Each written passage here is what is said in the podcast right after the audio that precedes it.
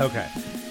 Well, first of all, let's welcome everybody to the episode 2 of the Money Alchemist podcast. Thanks for joining. And you have, I guess we need to announce the co-hosts and everything. We're both co-hosts. So you got Brent Gargano with Infinite Wealth Planning and myself, Ben Jones with National Wealth Management Group. Today, we're going to talk about several things. I think we're going to open up with an article on the Wall Street Journal. Brent brought his old-fashioned newspaper. I guess you're still living in the 1990s, aren't you? Well, getting the old-fashioned print. He has an article that he would like to share about Blackstone, which is a company, not to be confused with BlackRock. It's a company that's, to my knowledge, is always specialized in real estate investment trusts. Well, no. Let's start with the S&P. I think. Okay. I think that's the most relevant thing to most people that would be listening to this. Mm. You know, essentially, we can recap the first half of 2022 as it's been in the stock market with what we plan to talk about around the S&P, which is a at least in the wealth management space, seems to be all the talk right now is the rise of what's been dubbed the Magnificent Seven, which are essentially the 7 largest companies in the S&P and NASDAQ, which have essentially, driven this massive outperformance year to date in the S&P that's left a lot of asset managers behind just because diversification, more so than any year in my history. I mean, we've talked about the outperformance of some of these large companies in the in the past. Oh, for sure. But this year more so than others. I think, Ben, you had a chart that you. Well, I'm just pulling up the S&P 500. It looks like the peak, the top on the S&P was January of 2022, according to this. And we're the S&P hit a level somewhere near 4,800. And then it's currently just flirting with 4,600. The open this morning was 4,450. So, we are very close to the all-time high reached back in January 2022. Well, let me lay out, some numbers here just to make sense. And, Ben, did you have that chart? Oh, the one here, this one. Yeah. What day is that through? June what? Do you know? No, it doesn't tell me exactly, but it gets the point across. I think it's through the end of June, so it's beginning of July. So July 1st, 2023. This chart shows the S&P 500 without the Magnificent Seven, and the Magnificent Seven are Meta, Amazon, Apple, Microsoft, Google, Tesla, and Nvidia. Nvidia is everybody's darling right now. It's up 240% year to date. Some crazy performance there. But those 7 names are up 58% from January 1st to let's just say July 1st, around that. And they've gone up even more, I believe, since this chart. Is that if they were equal weighted? I believe so. Yes. So that's if you took them equally weighted. On December, actually no, I think that's market cap weighted. Okay, but market cap weighted, just like the S&P. So they just carved out the rest of the 493 names, and then just left those 7. And then if you took the 493 companies without the Magnificent 7, the S&P is only up 4%. 4% since July. So just the amazing amount of narrow leadership in the Standard & Poor's 500. So to give you some additional numbers, basically looking at the top 7, Meta, Amazon, Apple, Microsoft, Google, Tesla, and Nvidia, as of the middle of June, year to date, up almost 60%. I'm looking at the same numbers from some other indices. So we have the S&P at that time at roughly 16%, the NASDAQ at 32%. So the NASDAQ has a larger concentration of those 7 companies, so it benefited more than the S&P. And then you've got the Dow Jones, which is 30 companies, and only one of which is Apple, which is only up 5% by that point. And then furthermore, if you looked at the S&P on an equal weighted basis, so instead of let it, you know, the large companies making up a larger port, if you made every company in the S&P the same weighting, that basket's only up 6%. So what's really been hard is that as an asset manager, you know, what do we preach to clients is diversification. Yep. And when you have seven companies that make up, you know, let's say anywhere from 40 to 60% of the index, you have to find ways to diversify outside of those companies by including, you know, mid and small cap companies, international companies, and that can, you know, this year, that's really been a challenge. Absolutely. So the first half of the year was basically led by this narrow leadership, you know, stocks that are loved by the retail investor. Mm-hmm. So, and then what's going to happen the second half of the year? I mean, how do you think that sets up for the next 6 months? I think that these markets short term are unknowable. Right now, what has tended to be the most important factor in the market just in the past, I'd say 5 years, has been a factor called momentum, where, you know, a thing that is done really well has a tendency to continue doing well because of FOMO, you know, fear of missing out. So you have all this money that piles into performance, and it just continues to perpetuate that performance. And then eventually there's some catalyst that causes it to pop, and then it deteriorates. I don't know if that's the same that's going to happen here, because what's driving a lot of these returns, I think, now this is speculation, I think that these seven names are being... It could possibly be this is a safety play, that there's a lot of uncertainty, and that these names they're very good companies. I mean, Nvidia is a fantastic company. Apple's a fantastic company. These are all good companies. These are not like Pets.com. These are some of the greatest companies in the world. Yeah, and they have immense amount of and they're profitable. Cash. Their free cash flow is very strong, but their multiples are pushed even beyond where they should be historically speaking, even for a strong company. What it resembles, I just read a book written by asset manager David Giroux. He's a phenomenal asset manager, and his book is called Capital Allocation. And in that book, he talked about General Electric from the period of 1980 to 2000 under Jack Welch, and how General Electric, in a lot of ways, resembled what Apple is like today. It was the darling of the S&P 500, unbelievable returns. And then it achieved a multiple of about 31 times earnings. And then we all know what happened. General Electric has just been a train wreck since. Now, a lot of that is just poor managerial decisions. Some of that was environmental, is a combination of those two. But will that happen? And also, too, during that time, you know, General Electric, I think, represented 5% of the S&P 500. It was a very heavy component. Now today, it got knocked out of the Dow. It was the only original component of the Dow up until 2018, when it was knocked out. It might have been 2017. I can't remember when General Electric was removed from the Dow. Look, here's the point. Yeah, right. Companies come and go. Mm-hmm. Things change. Yes. You have to build a portfolio to be able to sustain itself and confidently grow over, you know, for some of the clients that we work with, let's say a couple of decades.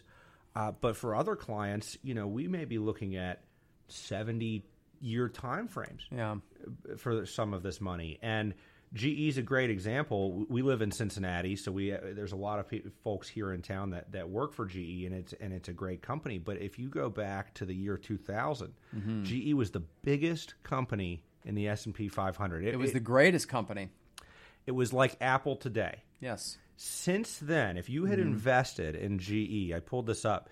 If you had invested in GE in 2000, since then, on a total return basis, meaning including dividends and everything else along the way, you have lost 26% on your investment. Yeah. Compare that with the S&P, up almost 400% over the same time. So what I think is fascinating there, to me, as an investment guy, is that GE has gone from, you know, there's a lot of negative talk about the performance of the S&P right now because of the concentration in these top companies. Over the last 23 years, we've seen GE go from the top company in the S&P to, you know, essentially irrelevant. Mm-hmm. And the S&P is up almost 400% yes. over the same time period. Yeah. So to me, it is amazing to think about the resilience of the market over time. And we could look at other companies for that. In 1980, IBM was the top company. Kodak was one of the top five companies in the S&P in 1980. GM was on the list. So if you think about, you know, what that really means, what the S&P has the ability to do, and this is maybe a good segue into what's going on with the NASDAQ. Yes. What the S&P has the ability to do is kind of self-select over time, and without having to manually rebalance, by being able to use this formulaic approach to how you weight the companies, you can have a change of leadership. And maybe there's some drag on the index. Maybe somebody's done some more research for me, but gosh, I think there will. Terms have been darn good. So if we look at in fact, I would argue that we could see more drag than what we saw post GE bust in 2000. If you recall, now we also had the dot-com bubble intertwined with this, but the S&P 500 did not have as much exposure to dot-com stocks as we see the Magnificent Seven have on the S&P 500 today. So if we see a faltering company, now this is hypothetical. Right now, these companies are making money hands over fists, and there's no reason to just assume that they're going to fall into a GE-like destructive tailspin. But if they did, I think we could see a repeat of what we saw from 2000, 2003, where the S&P had 3 years of negative performance. You know, talk about discouraging. You know, 2022 was such a discouraging year for a lot of investors, where you had to sit there and watch your money just decline month by month. It was portfolio death by 1,000 cuts. At least that's what it seemed to me. Imagine that happening over 36 months. And if we see some of these big names just make poor management decisions, you know, poor capital allocation decisions that could affect earnings, that might cause a deterioration in the S&P and it to spin in the mud. Here's mm-hmm. the part where that gets mm-hmm. tricky. Sure. Where is the growth coming from looking forward? Well, right now the market's saying artificial intelligence. Well, let me make it broader than that. Mm-hmm. It's technology. Technology's driven the growth for the last, 15 years since the GFC. We mm-hmm. haven't had real robust fundamental economic growth. We've had floundering, low interest rates, low inflation.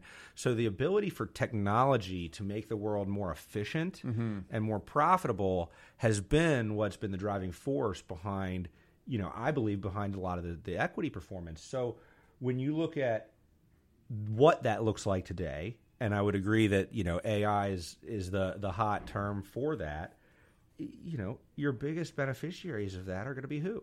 Google, Amazon, Nvidia, Apple. I mean, Apple won't talk about AI, but we know that it's got to be relevant. I mean, they have to be having conversations about it. So my only point is Apple needs an AI for their iTunes store, because I can't hardly find any music that's worth listening to. I think there are so many creature comforts that will come with AI. Just, for me, let's talk about, sourcing economic data. Yeah. Right now you need to know exactly what the statistic is called when you go to source it. I mean, something as simple as I can type what I'm looking for, yeah. and it knows how to say, okay, here's what he's looking for. Here's the data points that go with that, and connect those two things. Yeah. That to me is meaningful. So my only point being that we have these large companies, and you could say, hey, eventually they can become irrelevant. Companies have over time been big companies, very relevant, and become irrelevant, but it just doesn't seem like that time is yet, given the momentum and where the momentum's shifting and who these companies are and where they fit in that. I agree. I am not arguing that these companies are irrelevant. My point, and I think yours is too, is that the leadership in the S&P 500 is so narrow that it's somewhat cause for concern because it seems less diversified. And the sermon that we've been preaching for how many years, since our beginning of our career, is diversification. But, you know, the part, I said this to someone the other day, you know, having a diversified portfolio also means that you're always going to hate a portion of your portfolio. And most of our portfolios year to date have trailed the S&P 500 because they have exposure to emerging markets, because they have exposure to value, because they have exposure to small and mid cap. But they're not trailing by that much. So, you know, there's definitely participating in this rally, but it's not as robust because it's not as concentrated. When you have a concentrated allocation, and I would argue that, and we'll get into the NASDAQ next, I think this is a good segue to that conversation. When you have that concentration, it can work two ways. Either it can be very beneficial for you because if those companies in which you are concentrating do very well, you're going to obviously have an outsized return because of that. So, let's say you have half your portfolio as Nvidia year to date. You're going to laugh at the S&P 500 performance. But you know what's funny? Yeah. All of these actively managed funds, these mutual funds, they can't match the index. They can't even do it because of their diversification rules. Well, yeah, that's true. And that's partially why I think that, the index has been such a tough horse to catch. Really, it also comes down to, I think, human emotion. You know, even these active managers, as smart as they are, they're still human beings. And emotion is the enemy of investing, as we often say. So there's that component. There's also costs. There's the fee drag. But I think there's this increasing concentration that's a symptom of this momentum factor. So, well, momentum aside, I think what's happening here, I mean, this is just my opinion, but we've gone through the closest thing that we've gotten to a government default.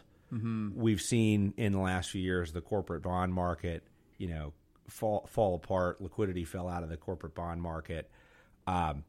I think there's a skepticism for bonds and for some other assets out there. And these companies, as you mentioned, they're some of the greatest companies in the world. They high free cash flow and what have you. And so I think people see these as defensive plays. Yeah, and I think that to me it's more of a catch up play for the other 493 companies, whatever the bottom of the S&P is, as opposed to Apple falling apart. I mean, I don't know how to get my head around the world where Apple or any one of those seven companies falls apart here, but I do think we're kind of TBD on how we're going to get the convergence of that. That could be a couple of things. Either those companies do poorly, the other companies catch up.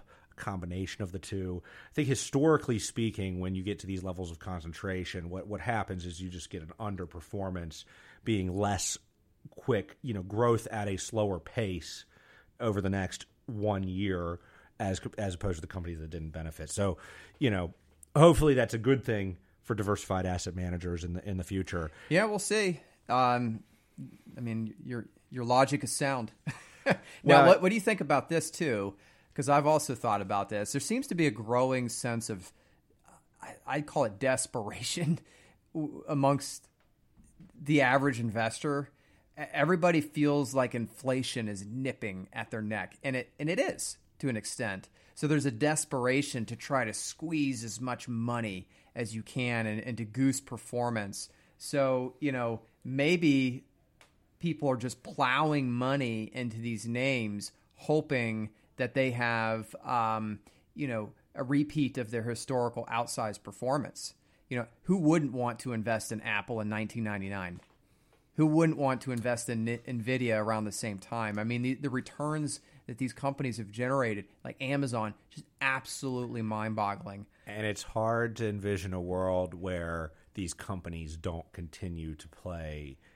They're going to play a pivotal role, but for Amazon to grow by 10,000%, is a little unrealistic. So I think that well, the idea is you can grow. You know, when you're starting off at a let's just use some small big numbers. If you're a $50 billion company, growing to a $1 trillion company is what's that 20x? Yes. Versus growing from a $1 trillion company to a $3 trillion company, which Apple's roughly $3 trillion market cap, largest company in the world, that's only a 3x. So you can't it just mathematically it's hard to get 100x. I agree, but does the average person chasing the dragon agree with that? Do they see that logic?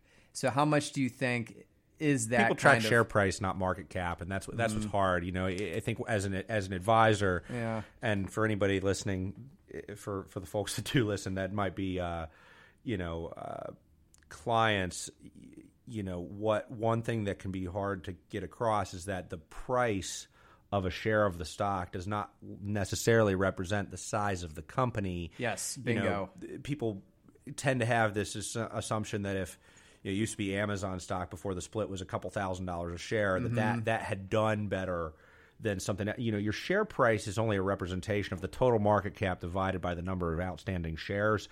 You can the share price is somewhat arbitrary, right? That's what I'm saying. Yeah. It's like it's like having a pizza and cutting it into more pieces. What you really need to know is, do you have a small, medium, or large pizza? You know, not necessarily how many pieces are there. Yeah. So when we think about it as professional investors, you have to look at, if a company goes from a $10 billion market cap to a $50 billion market, that's a 5x. But to 5x from Apple, you have to go from $3 trillion to $15 trillion. And you have to sell a lot of iPhons to get to a $15 trillion. Well, now it's the goggles. You got to sell the – you have to. I got to ask you. Do a lot of stuff. What do you think about Apple's new 3D goggles? They're coming. I don't know what it's going to look like years out, but I think that the idea that we're going to be pulling phones out of our pockets for the next 30 years doesn't make sense to me. I think we're going to integrate these things into our lives in a way that looks different. Maybe that's glasses. Maybe that's something else. But to me, I think the ability – have you ever seen the movie Minority Report? Oh, yeah. Who hasn't? Yeah. So, I mean, I do think that – I don't know if I'm going to wear these big, bulky things on my face for the rest – but, technology changes. I think it's a step in the right direction, I suppose. I like that you can see – I guess my understanding – I haven't done a lot of research on this, but the Facebook ones, they're not see-through. So it gives you headaches because you can only see 2 inches in front of you. The Apple one, you can see through the lens. And I guess that reduces the headaches, and it puts the images that you see are kind of out in space, which to me is a move in the right direction, at least. Didn't Microsoft try that? It was called what'd they call it? I forget. It doesn't matter. Anyway. But it wasn't full immersion.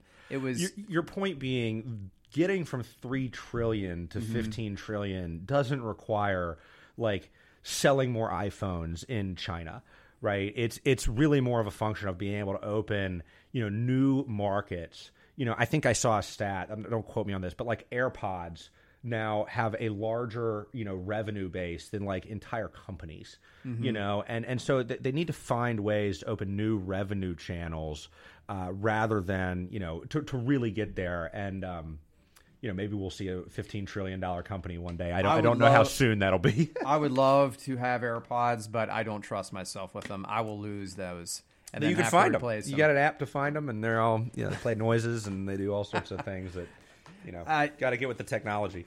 Well, anyway. I still use the wired. I'm old school.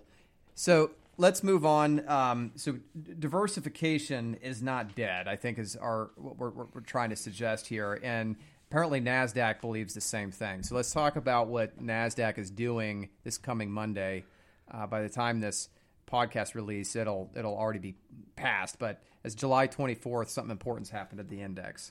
Well, the NASDAQ, maybe you can shed some more light on the background of the NASDAQ, but it's a very tech-heavy index, more so than the other indices that are popular, the Dow and the S&P.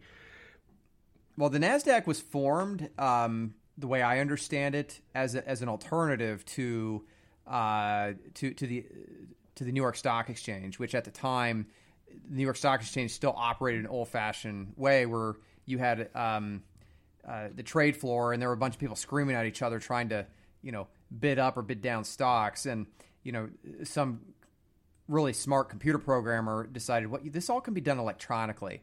So the NASDAQ was formed as the world's first electronic trading floor. So, you know, they, in order for a trading floor though to operate, they need to attract names, publicly traded companies to actually trade on it. So the companies that were most interested in trading on the NASDAQ were the high-tech companies like Microsoft. So it just grew to become a tech-like index, or well, that was before the index was created. It grew to be a company that specialized in technology companies, or trading the stocks for technology companies. Now, the NASDAQ, the index as we know it, now there's the NASDAQ, the trading exchange, and then there's the NASDAQ index. The NASDAQ index is simply the 100 largest stocks that trade on the NASDAQ. So right now, you know, it resembles the S&P 500. We had an article pulled up with the largest NASDAQ names. Let's see if I can pull it up here. But they're the names you know, like Microsoft, Nvidia, companies like that. So let me pull it up here. That's not it. But what's happened in the NASDAQ is the same thing that has happened in the S&P 500, where the top, I believe, 4 or 5 names represented 43% of the index. It was incredibly top-heavy. Yeah, so popular ETF QQQ, mm-hmm. which is the Invesco NASDAQ 100 ETF. Mm-hmm. Looking at the weighting right now, it's almost 13% Microsoft, 12% Apple, 7.5% Nvidia, and almost 7% Amazon. So just 4 companies right there. You're talking about almost 40%. Correct. And then you can go down the list. There's Alphabet, then Meta. And I think that the combined value of the top 7 companies is now almost over 55%. And this special rebalance, which is getting a lot of noise and attention on social media. Historically speaking, the relevance of this rebalance to company performance is actually not as dramatic as you might think. So I think this is actually, maybe a talking point that really reflects how big these companies have gotten. But I think thinking that you could invest based on this happening on Monday is a little, kind of half baked. So, point being, the NASDAQ does this special rebalance. They have a formula. They've only done it 4 times, I believe, in the past. Yeah. So this is actually 3 times. So this is the 4th time they've ever had to do this special rebalance. It's triggered when the index becomes too concentrated, and essentially it's going to knock these companies down by roughly 11% of the whole NASDAQ, which means, I looked at the market cap of the whole NASDAQ. It's like $22 trillion.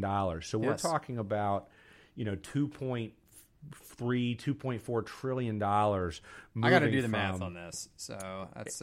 Well, it's not exact. I could find you the exact number. But the point is, it's a chunk of money. We're talking close to $2.5 trillion that's going to be flowing just based on index movement.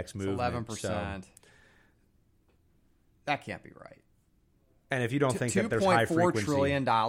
Yeah, that's what I'm saying. It's $2.4 trillion. How does that? It's the size of almost Apple. Well, because look, if you think that you can trade on that information in 2023, right, ahead of like a high frequency trader, there's just no way that press release wasn't baked released, and then immediately there's a bunch of high frequency data that's moving to place trades on an institutional level. So I think the idea that you're going to materially beat the market by buying Costco and selling Apple, is probably a little... What's amazing to me, though, Brent, is that if that has already happened, so if these algos have already taken advantage of that information, these names have not meaningfully deteriorated over the past couple of weeks. In fact, they've rallied. So we're talking $2.4 trillion of liquidations of companies like Microsoft, Apple, Nvidia, Amazon, Meta,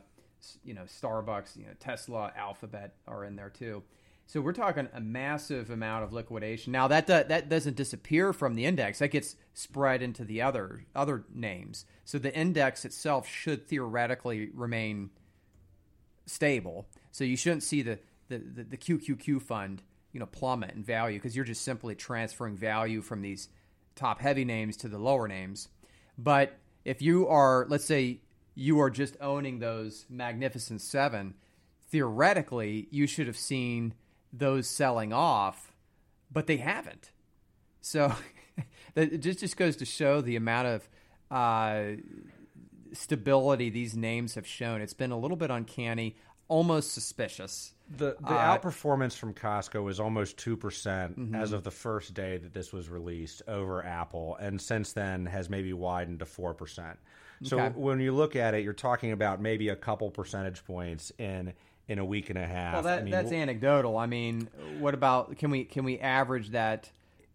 From the things that I've read, history would show that when you look at the difference in performance of these concentrated names that are getting impacted by this special rebalance to the rest of them, you're talking about a few percentage points between the announcement and then the actual rebalance. It's not a it sounds like a lot of money, yes, and I'm not saying that it doesn't make some level of impact, but when you spread this stuff out over the names of the constituents, you're talking about taking a large amount of money, but think about the size of the companies you're pulling these from, right? Apple is $3 trillion, and it only represents a portion of that 2.4. Well, it'll be interesting to see what happens on Monday, because I'm going to pay close attention. Normally, I don't watch day-to-day stock movements that much, but Monday I'm going to tune in because it could be interesting. But I'm going to wager that it will be boring, and we're not going to see a whole lot of movement one way or the other, because I believe you're right that information has already been digested and acted upon by these algorithmic trading mechanisms that we see. Now, here's another question for you.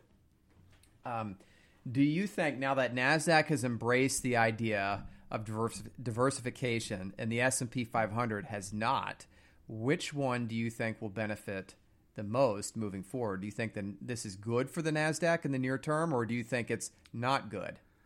I don't dislike it. It seems like there's a formulaic way that they're calculating it. So you had asked me earlier about, does this introduce active management into the NASDAQ? I don't think so, because it seems like they have a predetermined way that they do this.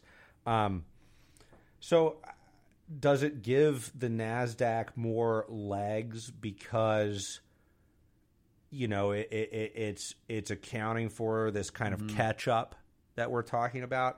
I don't know. To me, the driving force of the NASDAQ's outperformance, in my opinion, is that – so I believe that we're in the midst, and it's a long, long period of time, of a technological revolution, right? So I think technology is changing in such a way that you're going to continue to see – innovation over time pay off. And to me, whether one's going to outperform the other is probably less to do with this rebalancing methodology and more to do with what you talked about as the spirit of how the indices were started and which one's going to lead to, companies with innovation. So those aren't always technology companies. Amazon, for example, is a consumer discretionary company. So is Tesla. So it can happen in multiple sectors, but I would be willing to bet that to me, the sector weighting of the NASDAQ is more conducive to growth. Now, if we go back to, going back to the very beginning of this, tech does well when the real economy doesn't grow as fast and we rely on innovation to drive growth.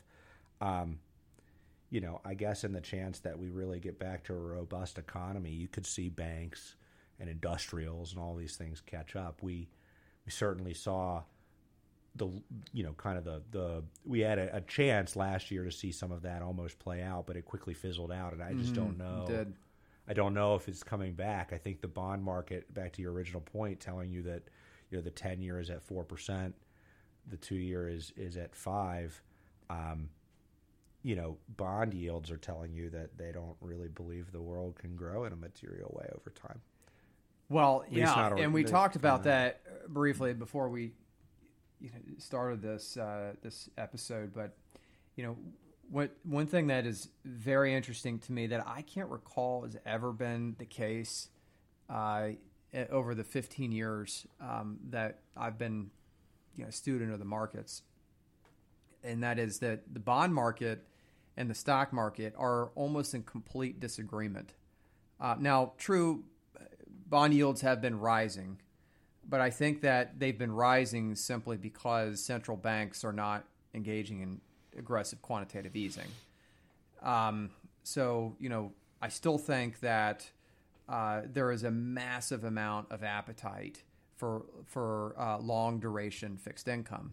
You know, maybe it's just pension funds are, you know, just desperate for that long term yield to shore up their funding. Whatever the case, there is a huge appetite for longer duration bonds, longer term bonds, like 10 and 20 and 30 year bonds, yes, versus 1 and 2 and so 5. So right now, yeah, like fixed income managers have two choices. You know, you can buy a 12-month treasury. Well, you got obviously a lot more choices than this, but you let's say you're just buying treasuries. You can buy a treasury with a yield of 5.4%, or you can buy a 10-year at 3.8%. Which sounds better. So let me, because I think we're kind of transitioning topics right now. So let's summarize first. So basically, back to the index. I mean, what that means for clients, in our view, is that you have to be able to stay diversified. It is important. You know, the examples of IBM and GE are to say that over long periods of time, leadership change happens, and there are a number of reasons why that happens. But you have to be able to position your portfolio in a way to adapt to that change, which these indices do, you know, kind of on their own through methodologies. So, you know, you could talk about indexing versus active management, what have you, but over time, things are going to change. Having a way to allow the portfolio to adapt and adjust as that happens is a good thing. And for our clients, we want to make sure that we're speaking to why you want to stay invested over time and why you want to stay invested, you know, outside of just simply 3 to 5 companies over time. You're staying diversified to avoid the bust. Yeah. You know, that really is the point of diversification. I don't think is to enhance returns. In fact, I would argue that diversification actually hurts returns. If your objective is to speculatively... but it may help risk-adjusted returns. Yes, but the key there is risk-adjusted. But most people don't really pay attention to the risk-adjusted part of that equation. They care about returns, and everybody wants to be the person that invests at, you know, 1 penny and then cashes in at 100,000 a share.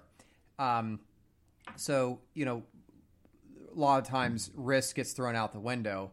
How oftentimes do I apologize if I'm transitioning securities too much here, but how many times I hear people say, man, I wish I invested in Bitcoin when it was a penny. It's like Bitcoin when it was a penny was trivial. It was almost a joke. So for someone to pile their entire life savings into something like that at that stage in the game would have been incredibly foolish. You know, but of course now you would look like an investment genius, but I would say that would have been a very foolish decision. So that's the case with things, is that when you should invest in something to get those outsized returns, that's when it makes the least amount of sense to invest. Like take Bill Gates, for example. I wonder how many people turned down Bill Gates as a founding investor in Microsoft. I would say it was probably a significant amount of people. And boy, I bet they felt silly later, didn't they? In fact, I think Bill Gates has even, you know, come out and mentioned a few names of folks who, you know, turned down his offer to invest in the company. But, you know, at the time, those investors were probably making sound decisions. Like, who is this guy? I don't know him. I don't know what computers are. You know, computers are silly. They're not going to change the world. You know, because that wasn't known. That was not an obvious conclusion back in the, you know, the late 70s, early 80s. And then they turned him down. And, of course, we all know what happened. So lot of times to make outsized returns in portfolios, you need to take on huge amounts of idiosyncratic risk or huge amounts of concentration risk. And that probably fails. I don't have any general statistics to support this, but I would say that probably fails just as often, if not more often, than it succeeds. So financial advisors and planners like you and I, we're not going to bet our clients' fortunes on some speculative investment. So therefore, we embrace diversification. Look, I see this as in a simple sense. There's a spectrum, okay? And that spectrum on one hand has what I call getting rich, okay? This is, significant money. You can get there very quickly. This is what you see on Instagram when you flip through and you see this, business opportunity. I can start making $20,000 a month or whatever it is. On the other side of the spectrum, you have building wealth. Okay, yeah. So you have getting rich and you have building wealth, and there's very different attributes that lead to one or the other. I've talked to a lot of people who have gotten rich. Okay, and what you need for getting rich is you need concentration, you need, the comfort with risk, and you need a little bit of luck and some skill. If those things all come together, you can make a massive amount of money. The business owners that we work with, if they focus on their business and they pour their energy into that, it's, maybe 80 to 100% of their wealth for a long period of time. But, we've seen them cash them out for tens of millions of dollars. On the other side of that, you have building wealth, which is maybe lower severity, right? You don't have as big of outcomes. Correct. But you have a lot more predictability. So if I tell you to save, live within your means, save regularly, stay invested, right? Those types of things they will make you wealthy. They may not make you, $100 billion wealthy, but they will make you wealthy, and I can look at you with a high degree of certainty, and I can tell you that is a with a high degree of certainty we can get you to an outcome where you have wealth. And so I just look at those two things differently, and for every client they exist maybe somewhere different on that spectrum. Some people are more comfortable with the concentration and the risk that it takes to get rich. Some people are, I'd rather be, lower income, more consistency, more job security, and still have wealth. And then there's all people in between. So as advisors, that's one of the things that we have to do with clients is try to understand, for you, where do you fit within that spectrum, and what does that mean for how we manage the investments and how those complement the other things going on in your life. And I don't know about you, but I think that's a really good spot to kind of wrap up. I think you hit the nail on the head. I couldn't agree more. As a great way to sum it up, you get rich through concentration, and that's evident. And the business owners, we're business owners too. Most of our net worth is tied up in our business operations. And then there's building wealth. Spot on.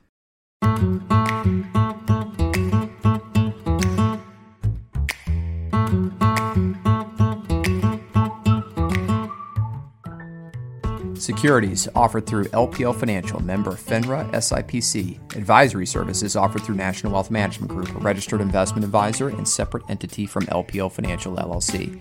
Opinions voiced in this material are for general information only and are not intended to provide specific advice or recommendations for any individual. All performance referenced is historical and no guarantee of future results. All indices are unmanaged and may not be invested into directly. Investing involves risk, including the potential loss of principal. There is no guarantee that a diversified portfolio will enhance overall returns or outperform a non-diversified portfolio. Diversification does not protect against market risk.